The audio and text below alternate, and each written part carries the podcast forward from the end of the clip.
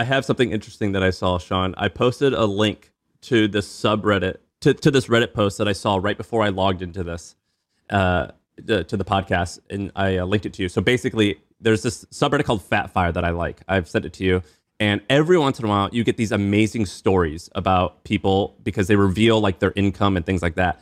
And I've been following this lawyer. He's a 38-year-old. explain what Fat Fire is. Yeah, so Fat People Fire. People don't know what Fat Fire so is. fa- FIRE stands for Financially Independent Retired Early. Traditionally, it's like a movement of people who want to save like five hundred thousand to a million dollars and live off of like thir- thir- thirty or forty thousand dollars a year.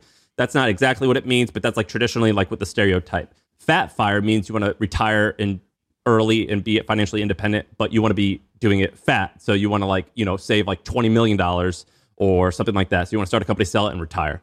And so it's people who want to retire while they're young and uh, do it by still living living la- lavishly. And it sounds douchey, but it's actually quite interesting. It's all like entrepreneurs, bankers, tech people who like work at a. It's just like rich people shit, and which is always fun to like be voyeuristic. And so there's this guy. He's a 38 year old personal injury lawyer. And for the past four years, he's given an update every couple of years and he explains everything that's going on in his business. And so his background is basically that he was a normal, he went to a good school and then worked at one of the big law firms, which is like something that you like grind for 80 hours a week and hopefully climb your way up. And eventually you make a million dollars a year after 10 or 15 years. But it's kind of boring and you're like kind of like the, your boss's bitch for a long time and it just kind of sucks. And so he goes, you know what? Screw this. A friend of his got hurt and he goes, hey, I'll represent you. Uh, just pay me whatever's fair. And then he did, and he won. And then a few other people started coming to him, just word of mouth. And so he was doing this in the evenings uh, while he was still working his main job. And after a year, he quit to do his own thing. That's when his uh, income from his moonlighting became bigger than his normal thing. So fast forward now, um, I believe it's been about eight years since he's been doing this. So 2014 to 2022. And he's listed out his income as well as his net worth, breaking it down by assets for every single year. So in year one, it was $300,000, two, 600,000, 800,000, 1.2 million, 3 million, 5.6 million, 6 million, 6 million. And this year so far, 3.3, and it's going to be 8 million this year. And that's personal income. Basically, he, he has these posts where he breaks down exactly how his businesses work, what his current plan is, what his growth challenges are, what his marketing is. And basically, he's got like five attorneys that work for him, and he's slowly built up to that. He gets a little bit of cut of all that they have. Uh, they have 300 cases that they do a year.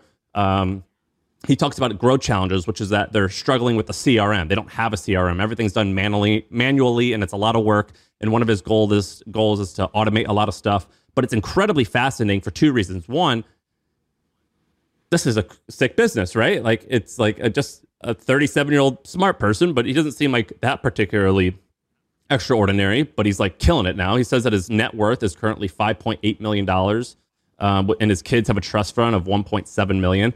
And then, secondly, why this is cool for a couple reasons. One, Alex Hormozi had this business. Alex Hormozi was a guest here. He had this business called Gym Launch, where he basically worked with gyms where he they you paid him twenty or thirty thousand dollars, and he set up your whole CRM and he set up all the automated emails for onboarding and just kind of set up the automation flow. Someone should do that for these personal injury attorneys. This is awesome. They have way more money than gyms, and there's probably just as many of them. I, I have no idea, but probably. Um, I don't know. What do you think about this post? This is pretty cool, right? This is great. I don't go on Fat Fire as much as you do. Um, I do it from time to time, but I don't like. I don't know. I need to like add it to my feed or whatever. Uh, but yeah, this is great. Thirty-eight years old, fifteen million dollar, fifteen million dollar net worth, not five. Uh, Oh, so fifteen point eight. Uh, and then the six million in annual income is actually the more stunning part. Like, I'm not surprised that a lawyer at 40 can have 15 million in, in net worth. It's the six million in annual income that's sort of like stunning, which makes me want to understand this personal injury lawyer business better. Like he says, like, you know, I do no marketing. I basically just hand out business cards, plus I get referrals from my existing clients. Um, but that is a ton.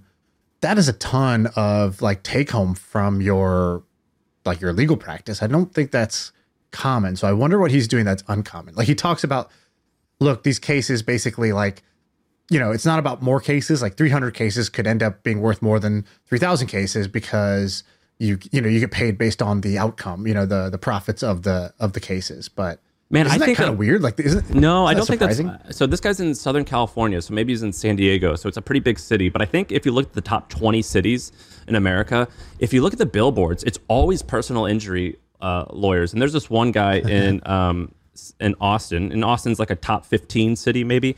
and he says that his earnings are I, I, forget exactly what it says his earnings are but i looked him up on instagram and he's got a collection of like 15 ferraris he was in the newspaper because he had a birthday party for his daughter or for himself and he had like rod stewart or someone crazy and he spent like 3 million on that and they talked about his home and he was donating checks for two or three million dollars and that was in austin uh, his name was thomas i think something thomas and i think i know a personal injury attorney in st louis and he's got a mansion in Miami. He's got a place in St. Louis where we're from. I mean, I think some of these guys could could really roll in it and be netting ten or twenty a year. Yeah, this, this is it's wild.